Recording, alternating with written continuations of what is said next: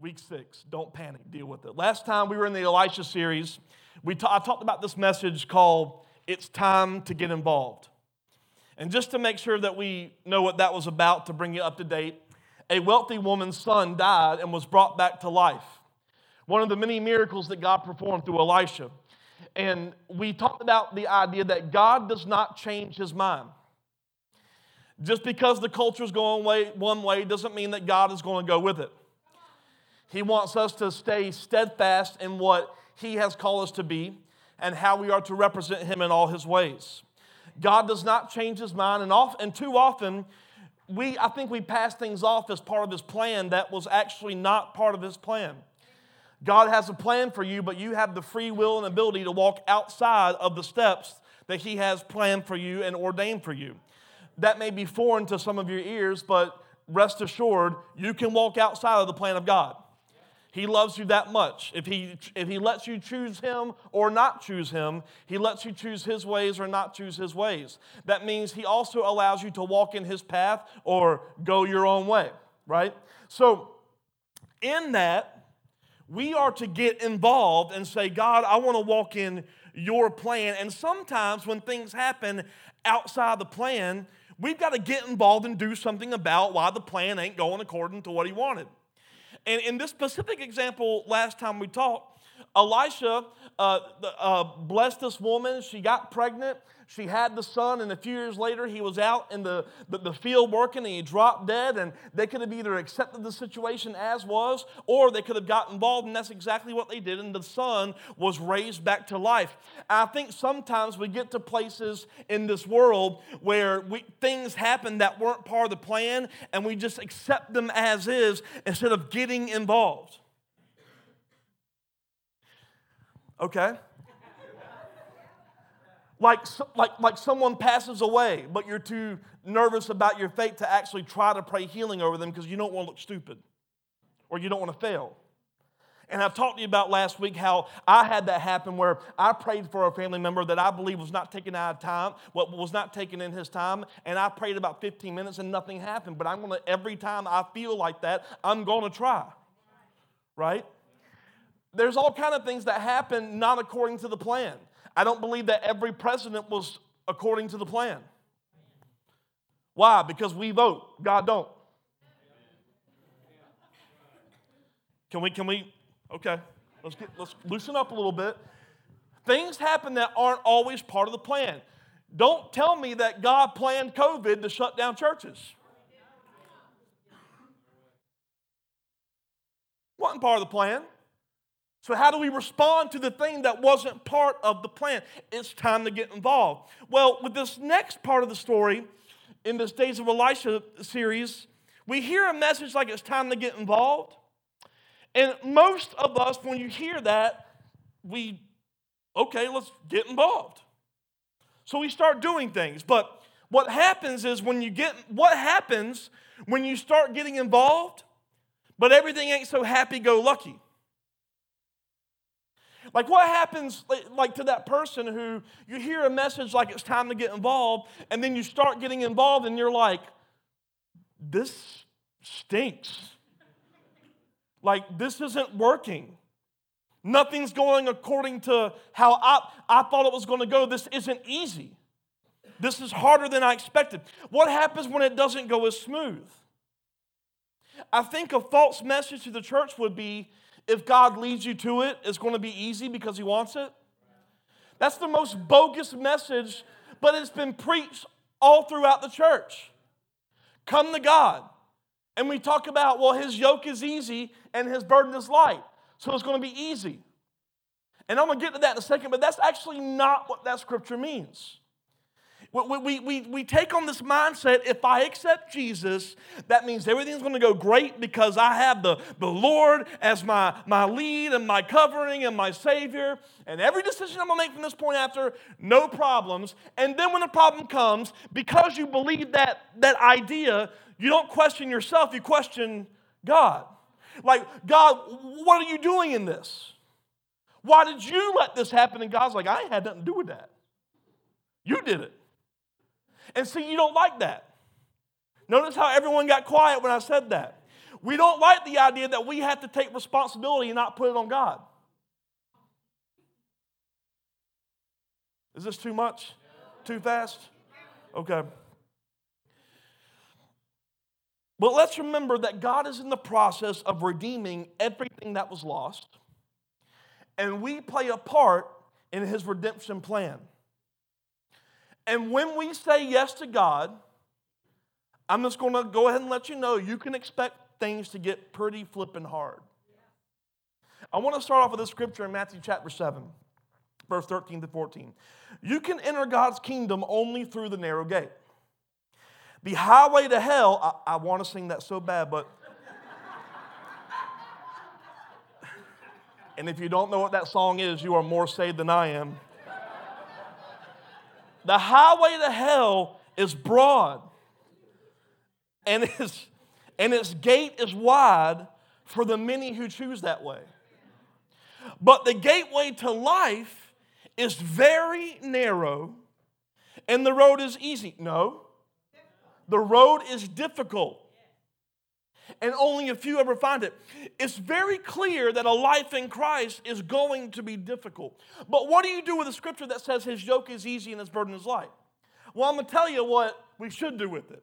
Yoke is easy and his burden is light. It does not mean that a life in Christ doesn't require anything from you. It doesn't mean you can be lazy and just live it up until you die. It doesn't mean that you just go to church and try not to sin. There's actually more to it. In fact, when it says his yoke is easy, that word easy comes from a Greek word called chrestos. And this is what it means well fitted. The easy part about it is that it's easy to fit on you. Not that it's easy, but it's well fitted. In other words, when you come into the kingdom as a son or daughter of God, there is a yoke that is well fitted and designed just for you. And you're the one that can carry it, and no one else can. I can't carry your yoke, and you can't carry my yoke because they're well fitted for the individual. It's fit for you to carry in His name. And few find life because we reject the yoke. People are searching for Jesus, and because you reject what's well fitted for you, they'll never hear or see the power of God through your life because we reject what's hard because we only want what's easy. But we need to understand that the hard thing that's well fitted for you, it says the burden of it is light because you're not doing it alone. The yoke is, you've got a purpose well fitted for you that's going to be difficult, but the weight of it will be light because He's with you all the way through it. It has, yeah, you should like it. It's scripture. There's, there's, there's nothing about this that is going to be easy, but it won't be too heavy. Okay. Hmm.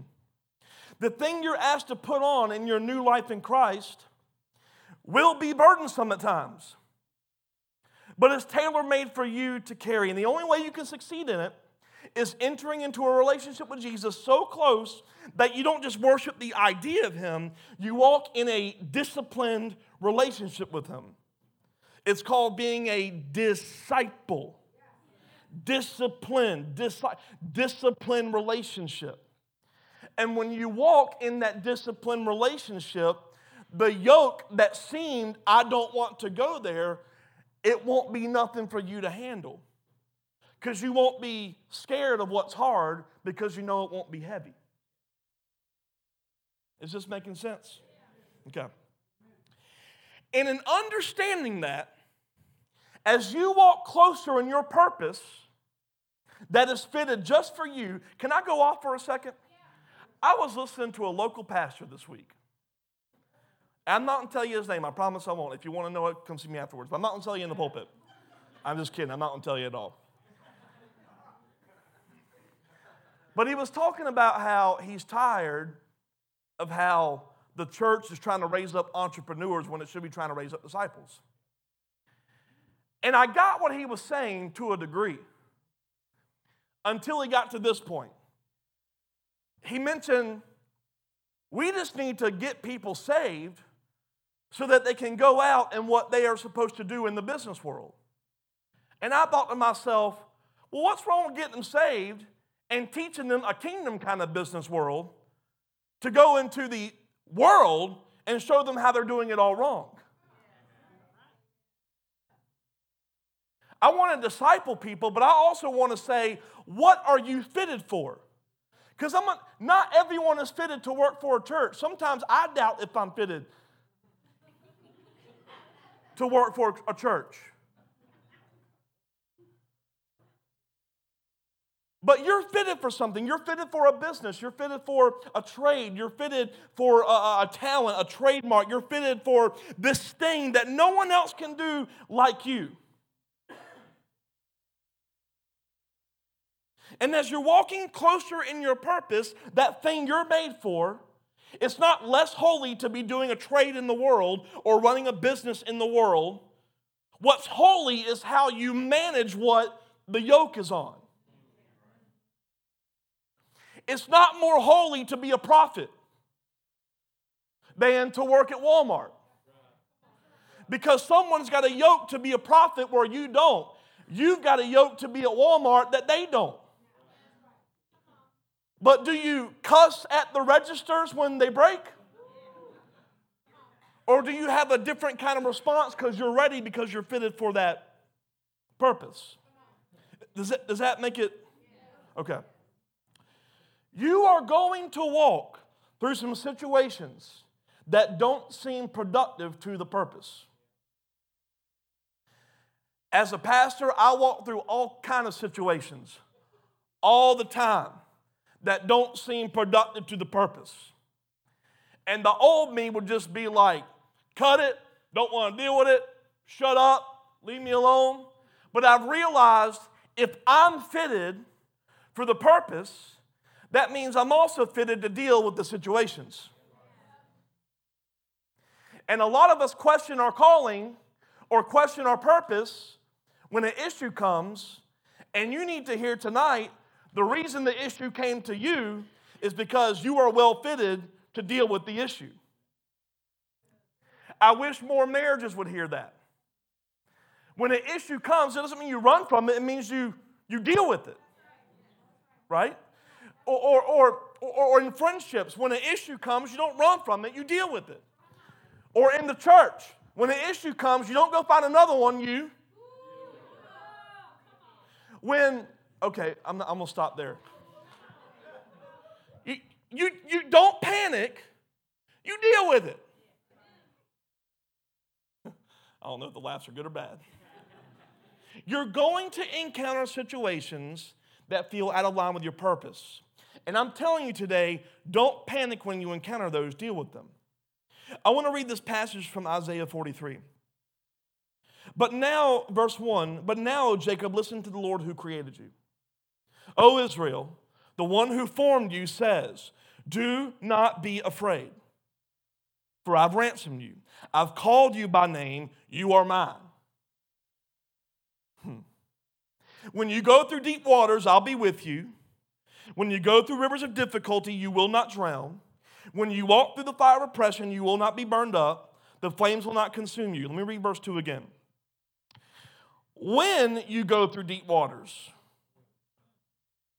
not if.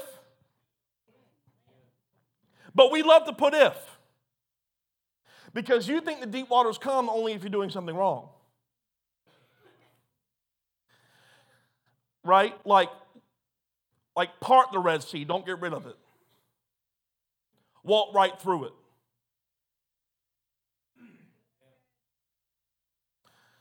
When you go through deep waters, I'll be with you. When you go through rivers of difficulty, you won't drown. When you walk through the fire of oppression, you will not be burned up. The flames will not consume you. The whole passage starts out with this we are in the identity of His.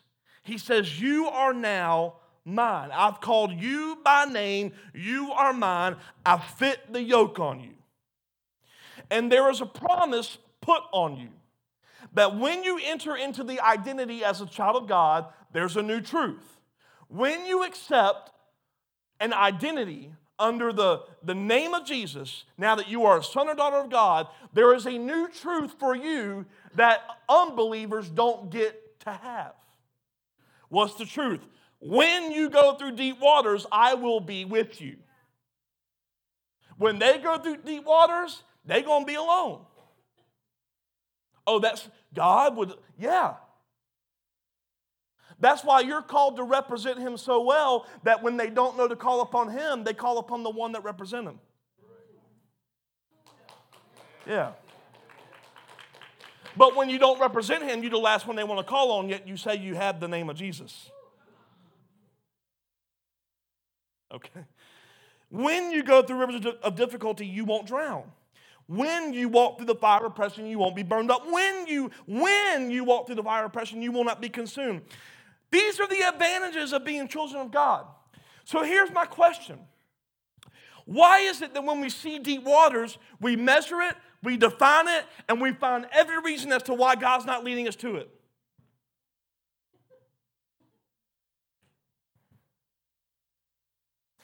Why is it that when the river gets difficult, we try to find a way around it instead of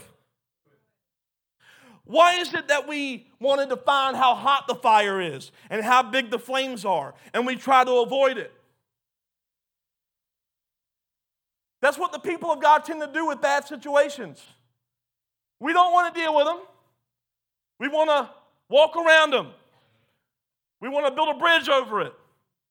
We want to find another way. We want to convince God, I'm not called for this. And God says, You are no longer under the name of a fallen creature. You are under the name of a living God. And if you are following me and you come to a Red Sea moment or a, a, a river of, of, rapids or a, a fire, he says, you will not be alone in it and I'm going to take you right through it. The fire won't touch you, the water won't consume you, you won't get swept away. So, why is it that we're wasting so much time trying to get around everything? Because when problems come, we panic and we don't deal with it. Is this okay? We try to reason our way out. We try to pray our way out. I see more people praying longer about the problem than simply asking God how to get through the problem. You, you, ever notice that? We'll pray and pray, God, remove it, God, remove it, God, remove it, and we never say, God, how do you want me to go right through it? God, take it away, take it away, take it away, take it away. And God's like, I fitted you with a purpose, and I don't want to take it away. I want you to navigate through it. But that's our human nature. Because we don't like when things get difficult. We don't want to see it head on. We try to get around it. And we'll start to do the, the, the, the churchy's reasoning. Well, you know, God, I just don't have peace about this. God doesn't want me in it. Yeah, He does.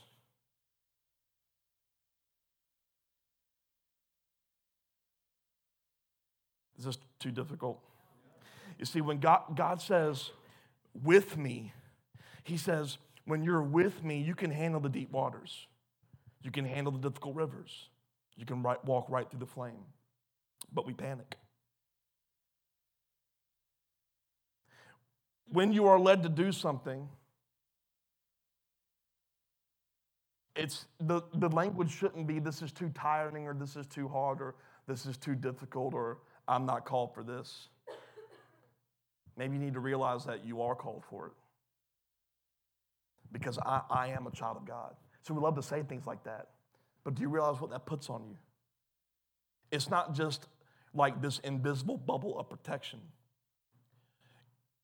You, you, you get access to knowledge and wisdom that you didn't have before.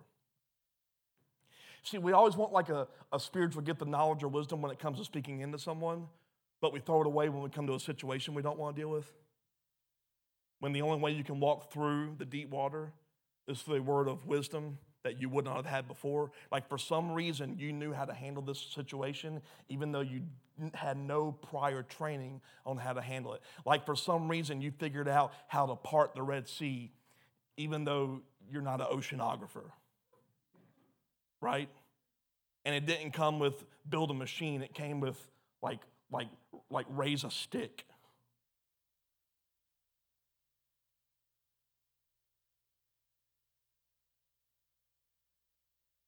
Hmm. When you've got a bunch of agreement in something that disagrees with peace, don't panic, just deal with it. What have I come into agreement with that I should never have come into agreement with? What did I disagree with that I should have never disagreed with? Because a lot of times, what happens when we panic about something, it adds to the time frame of the problem. Nothing gets done, and before you know it, you've got a bigger fire, stronger currents, and a never ending deep water that you're tired of treading, all because you spent more time reasoning your way out instead of dealing with it. Yeah, it was. Yeah, it was I, I, I find myself doing this sometimes.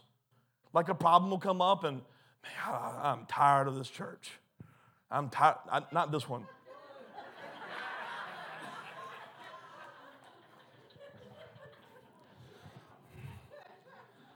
Jesus. Help me, Lord. I'm tired of dealing with these people. I am tired of that. And God's like, why are you wasting time? How about let's turn that back into thanking me for the people that you don't want to see and the people that you don't want to call and the situations you don't want to deal with, and let's get on it. Stop panicking and deal with it, Kyle.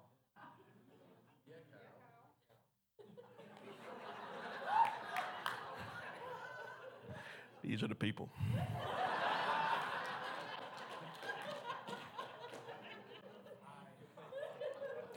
And, and the thing is, we're called to deal with these situations in a certain kind of way. These are not up there, but let me just read these. Galatians 6 2 says, carry each other's burdens, not just the ones that you want to. Philippians 2 3 through 4 says this Don't do anything out of selfish ambition, value others. Hebrews 13 16, don't forget to do good and share with others. Uh, Romans 12, 9 through 10, love must be sincere and be devoted to each other in love and honor one another above yourself. John 15, 12 to 13, love each other like I love you. In other words, lay down your life. The more we would get about dealing with the situation instead of panicking because you don't want it to affect you, you start to walk in your calling a lot sooner than later. And as you walk in your calling, you'll be even better equipped to deal with the stuff that's going to come that you don't like. Nothing is going to be easy peasy, but you're fitted for it. You're fitted for the, the problems. Because when God formed you and He made you before you were in your mother's womb, He knew what you could handle and he knew what he wanted to do. And we say these things sometimes like, well, the Bible says God don't give you more than you can handle, but you can certainly take on more than he gave you. But are you so prideful that you won't accept your yoke and throw everything else away?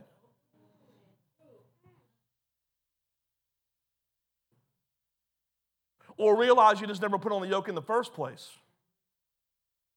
Or maybe you realize that all the stuff is part of your yoke. See, that's the really hard one. Like when you're called to do this thing and everything's coming against it, if the thing that's coming against it have to do with the thing, you don't get out of that. But that's part of growing, that's part of maturing, that's part of stretching. God, show me. Not God, get me out. Not God, deliver me from. No. You need, first of all, you need to be delivered from you because you're not under your name anymore, you're under His name. And say, God, how do I? Well, God, this is what I think I'm. No. He's above your understanding. He's, his ways are higher than your ways. His thoughts are higher up than your thoughts. Stop thinking and start submitting. Take on the mindset of Christ.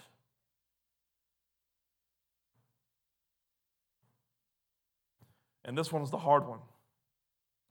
Because we can talk about love, love, love, love, love, love, love, love, love, love, love all day long. But this is the hard part. Look at Luke chapter 6, starting in verse 27. To those who are willing to listen, y'all willing, y'all willing, y'all willing to listen? That record broke. I say, love your enemies. Love your enemies. The next time you talk about President Biden or President Trump or the people that wear masks when they're alone in their car. I'm sorry, if that's, if that's you in here, we're going to have an altar call later just for you. I'm just kidding. Oh, Lord. Oh, I'm just kidding, y'all. I'm just kidding. I'm not, but it's all right.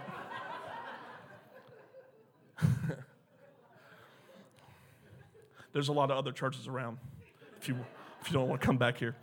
Do good to those who hate you. Do good to the ones that don't like you.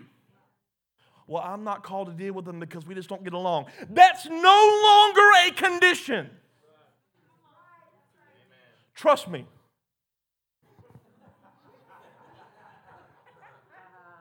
Okay. Bless those who curse you. Pray for those who hurt you.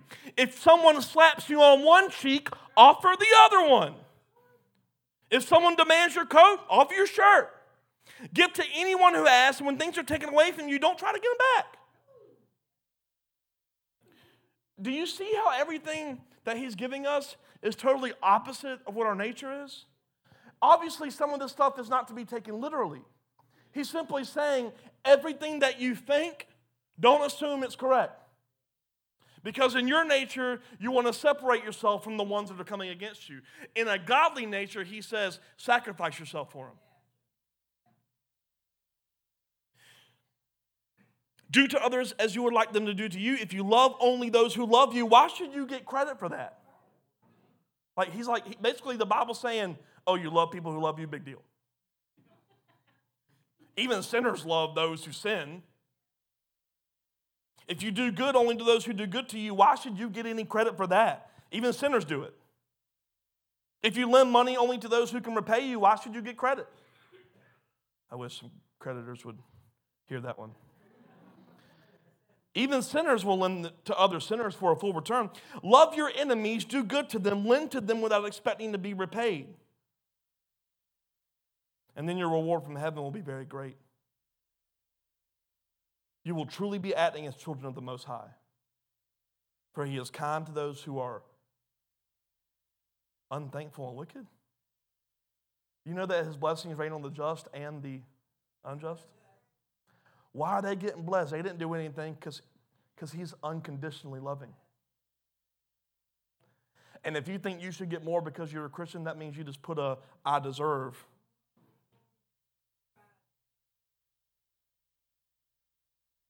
You must be compassionate just as your Father is compassionate.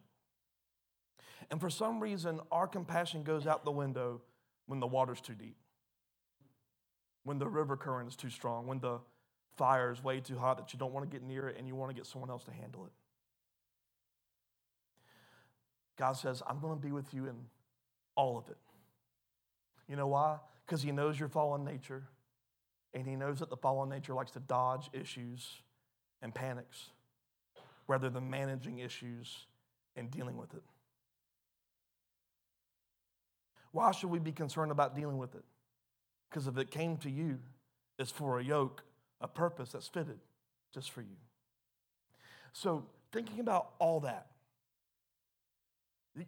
we've gone through all this text about how we are to deal with issues and deal with problems and don't panic. I think I made a pretty good, clear picture of that. I want you to look at what Elisha comes home to because Elisha has been dealing, like doing all these miracles over and over. I don't know about you, but like if I've been out for months doing miracles and I finally get a break to go back home, I'm expecting like rest and ease because God, you better reward me for what I did.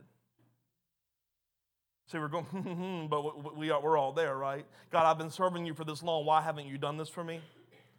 God, I've been doing this for you. Why haven't you come through?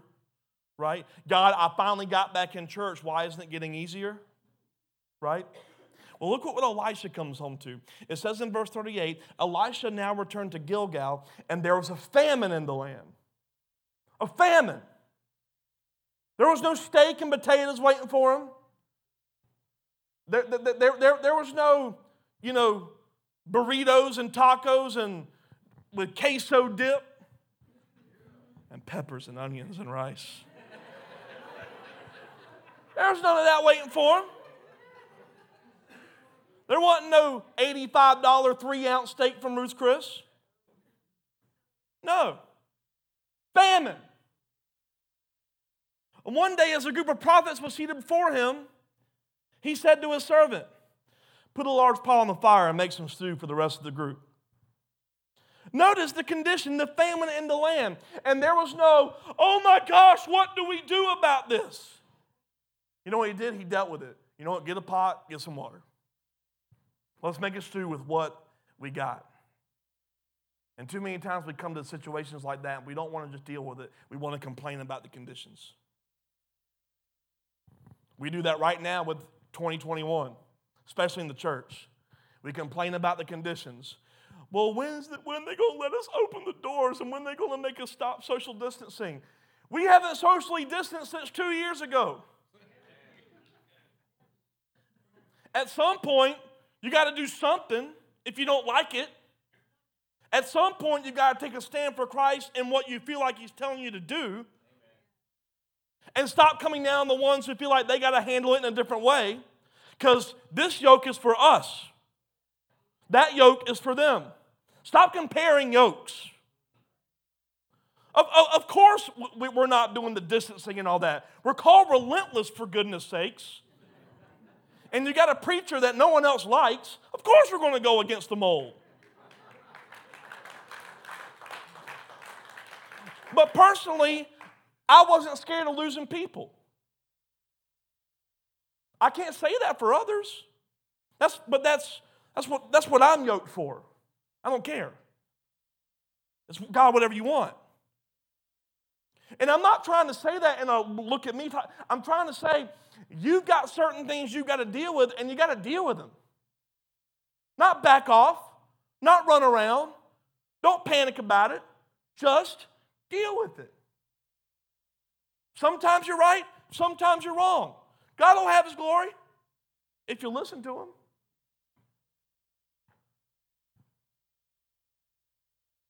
You know, my Bible says that the Lord is my rock and my fortress and my deliverer and my refuge.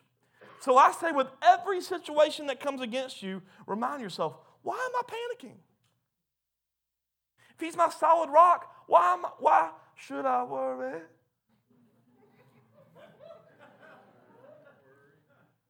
Why should I care?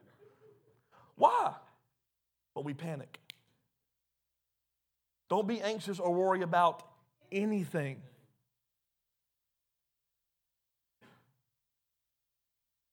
Look at Philippians 4 18 through 19. It says, At the moment I have all I need and more. I'm generously supplied with the gift you sent me with Epaphroditus. What a great name. They're, they're sweet smelling sacrifice that's acceptable and pleasing to God. Watch this.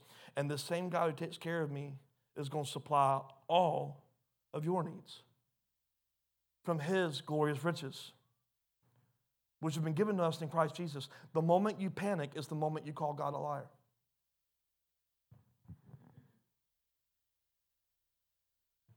Why? Because you believe He will supply what? All of your needs. So if you have a need that comes about that you panic about, that's the moment you just reveal that you don't trust in what you say you believe. Because you don't want to have to go through the waters, you just want to get to what's on the other side.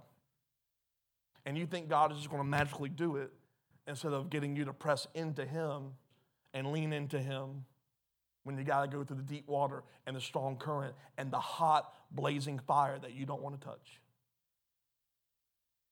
See, I, I think that's an issue in the churches. We've, we've made God to be like a, like, like a, a instant magic boom, and that's not how it is. He says, I've equipped you, I've given you, I've put a new identity on you. You know what the new identity he puts on you is? It's the one that we first carried before Adam and Eve messed it all up. The one where, like, the earth is in submission to us, where we're kings of the earth.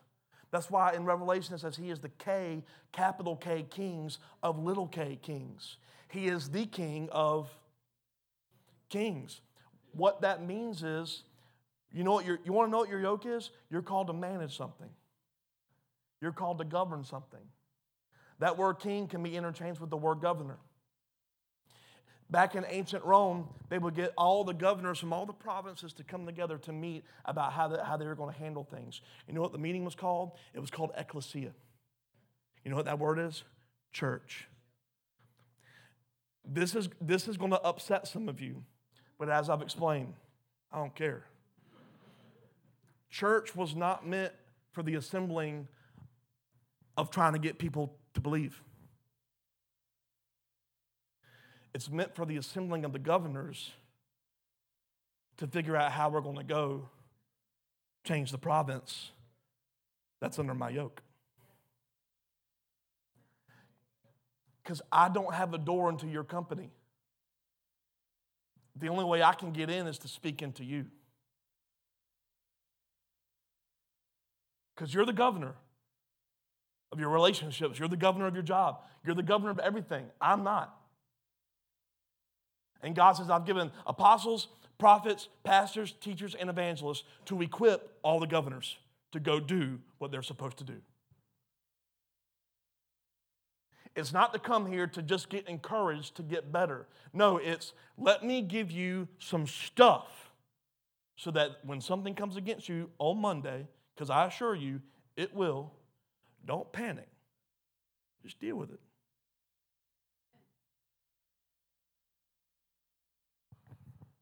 The key is his supply may not match up with what you want. Because what if God knows that you need to grow? So he gives you what you need to be stretched. But then you start measuring all the stuff. Uh, this is too deep for me. This is the current's too rough. The fire's too hot, and you miss out on what God wants to do in and through you because you don't really want to be stretched. You just want to stay comfortable. L- let me just tell you something about God. He's not pleased with where you are. He loves you.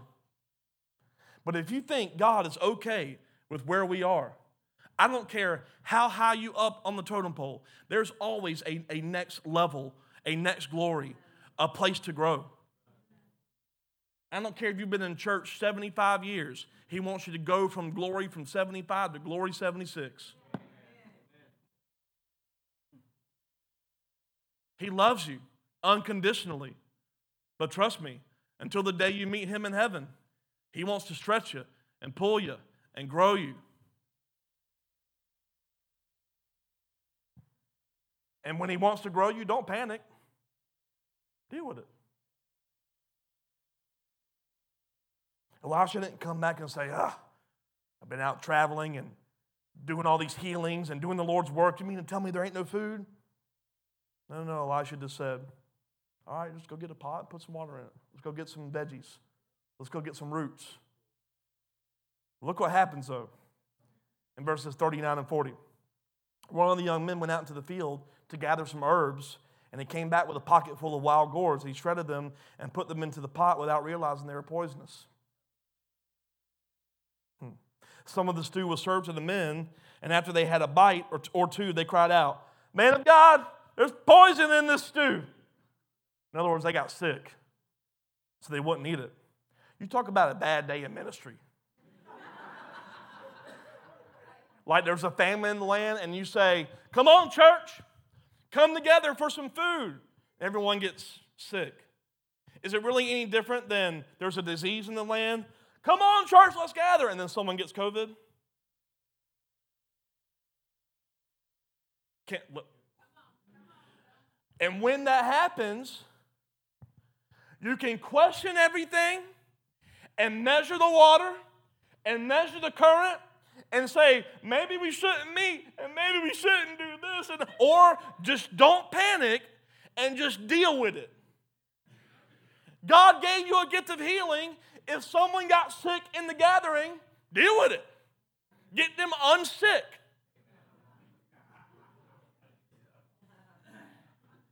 It's not rocket science, church. But, but, but, but where's your faith at? Do you actually believe that God can do that through you? Well, I'm not ready. That's the best place to be. I've never done that before. Good. You won't try to mimic someone that's done it on TV.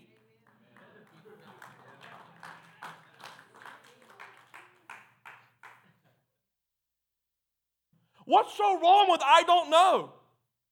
All the disciples started out that way.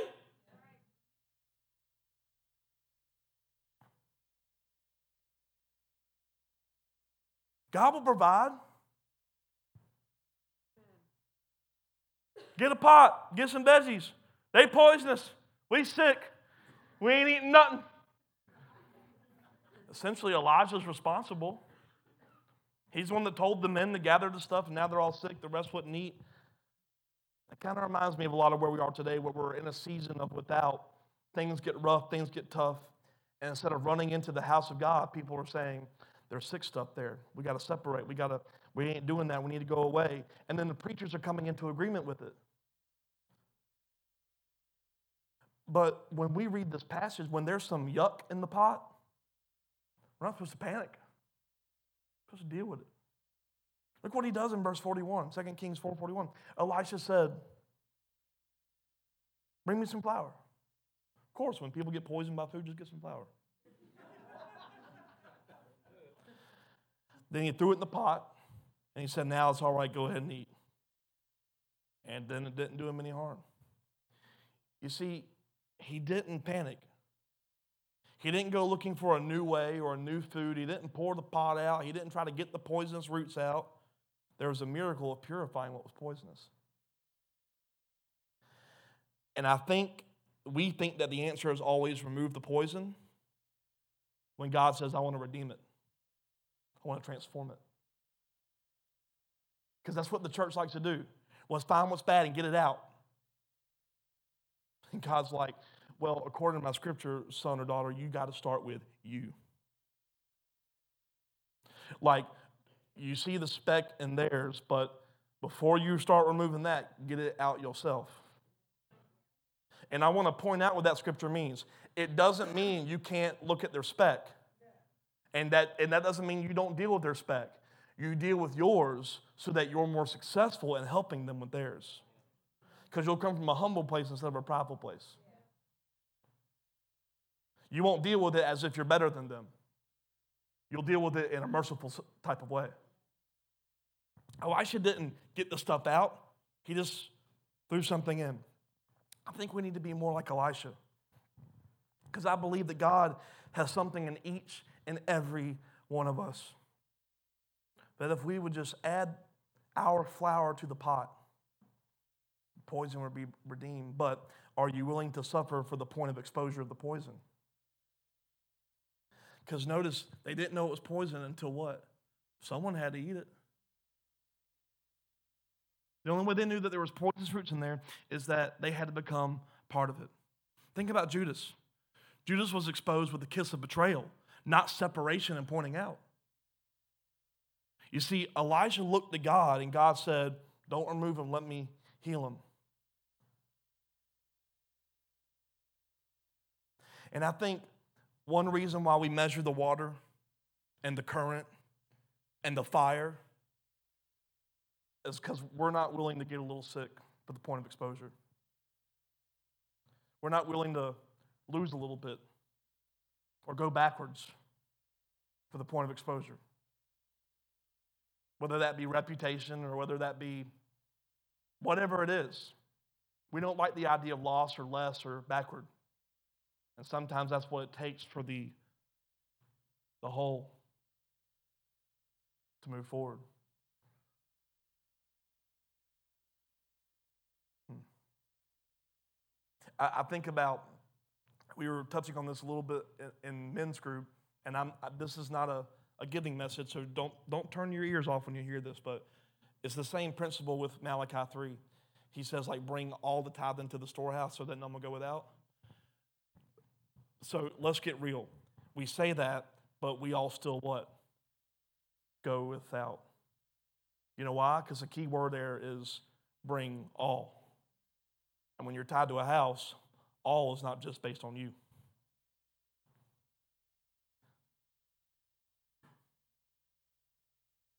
You know what all is?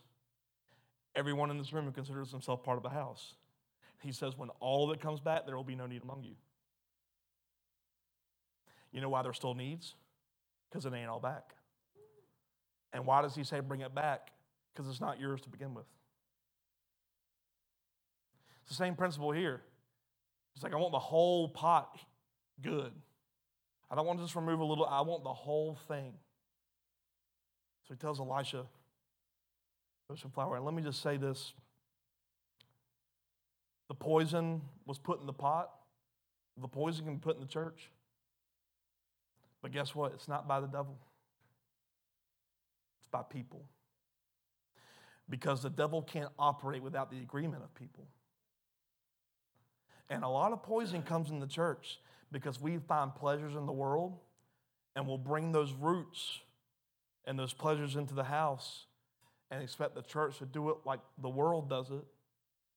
But even in that, God says, well, you don't have to necessarily remove it, just throw some flour in it. Throw some good bread. Throw some good food. Throw some good teaching.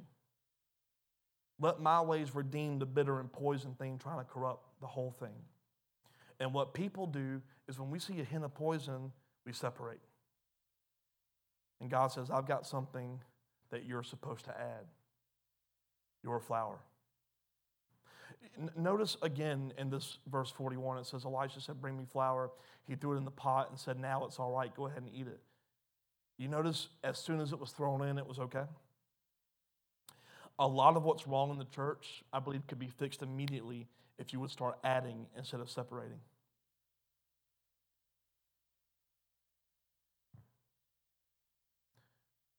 But we separate because we panic and we don't want to deal with it. Y'all see now why, after page one, I said, No, God, no? This is a tough message to swallow, especially like a week before Christmas. But look what happens in the rest of the chapter. So he gets the poison out, flour's added. Verse 42 One day a man from Baal Shalushan uh,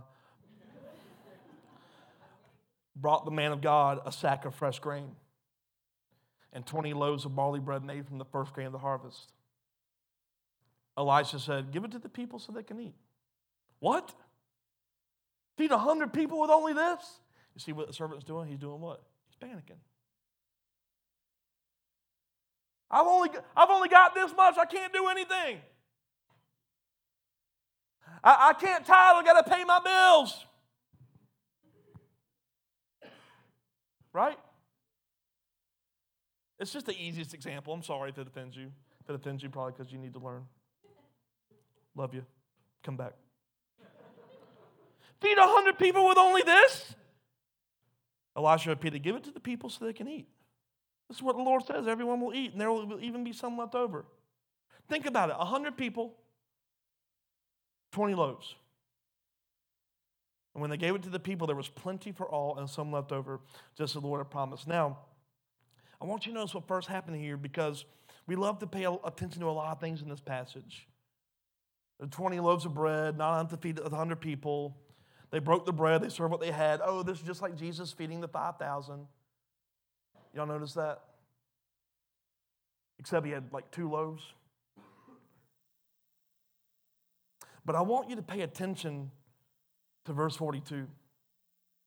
It says, 20 loaves of barley bread made from the first grain of his harvest.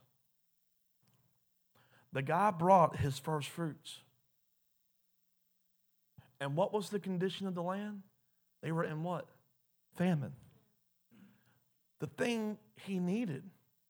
He said, No, no, no, I, I know how this whole thing's work, and I'm going to give it first. Not after my family's fed, not after my stuff's taken care of. Here's my first fruits. The guy brought his first fruits, and it was the very thing everyone was lacking in a famine. Stop panicking. Stop letting your conditions convince you that God is okay with not getting the first fruits of your work, the first fruits of your labor, the first fruits of all you have to bring. We would all never go without and have enough left over if we would simply say, Here I am. God multiplies what you bring Him, but oftentimes we don't bring because we panic instead of dealing with it. We even do it with our personal lives, like a call to serve God. And we start panicking at that idea because we start measuring the water. Well, you don't know what I've been through. You don't know what my life's been like. I've been out of church for this long. I don't know the Bible. Can I, can I tell y'all something? The disciples didn't have one. And they did just fine. I don't remember the disciples quoting much scripture, they just knew the one who was.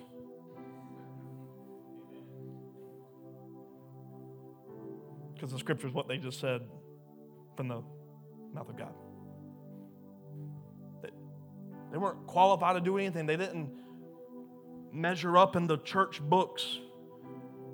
Well, I've got to get my life right first. No, no, no, no, no, no, no. That's panicking. I've got to do this, and I've got, I've got to get my life right. I've got to get everything but like in line before I can serve God. And God's like, Would you stop panicking and let me just deal with your life by adding your flour?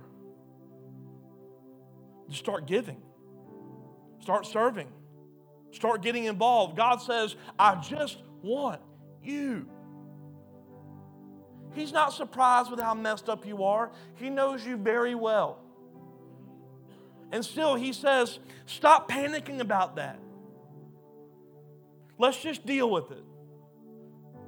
I can tell you from personal experience, it was when I started to give God everything that more stuff started to fall.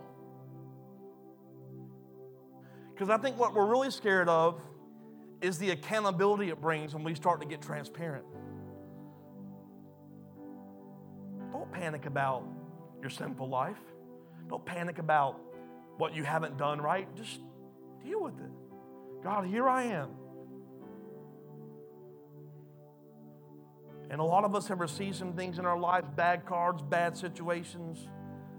And I believe today God is saying the healing agent is simply Deal with it. Stop letting those things of your past hinder you from your future, hinder you from today. It's not, I'll get it right tomorrow. God says, the only one who can make you good enough for my service is my son. And if you've accepted him, you're made righteous, you're made right, even in all you do wrong. So stop panicking and just deal with the fact that you're right. Can I just say that? Stop panicking about what you did before you came to church. Stop panicking about what you did last night. Stop panicking about what you did last week and just deal with the fact that you are a son or daughter if you believed in Him. And if you have never believed in Him and have never accepted Jesus as your Lord and Savior, deal with this. He wants you. And all He needs is yes. Can we stand together tonight? I just want to open up this area just for a few moments for prayer. Maybe God's revealing something in your life that you just haven't, you, have been hiding, you've been running, and God's saying, hey, let's just deal with it and put it at the, the, the feet of Jesus, put it at the altar tonight and leave it there and start dealing with it. Maybe that's you. I invite you to come up to the front right now. We got people who will pray with you. Maybe God's been revealing that something throughout this message, and you've realized you've been running from a true identity of who you really are. And tonight, dealing with it is saying, Jesus, here I am. Maybe you've never accepted Jesus as your Lord and Savior. Maybe you want to do it again for the 45th time. I don't care how many times it is. Maybe you just need to say, I'm dealing with my life tonight and giving it to God before we get to His birthday. I don't know what it is, but I just want to open this up for prayer. So, with heads bowed and eyes closed right now, if that's you, just, just come up to the front so we can pray for you.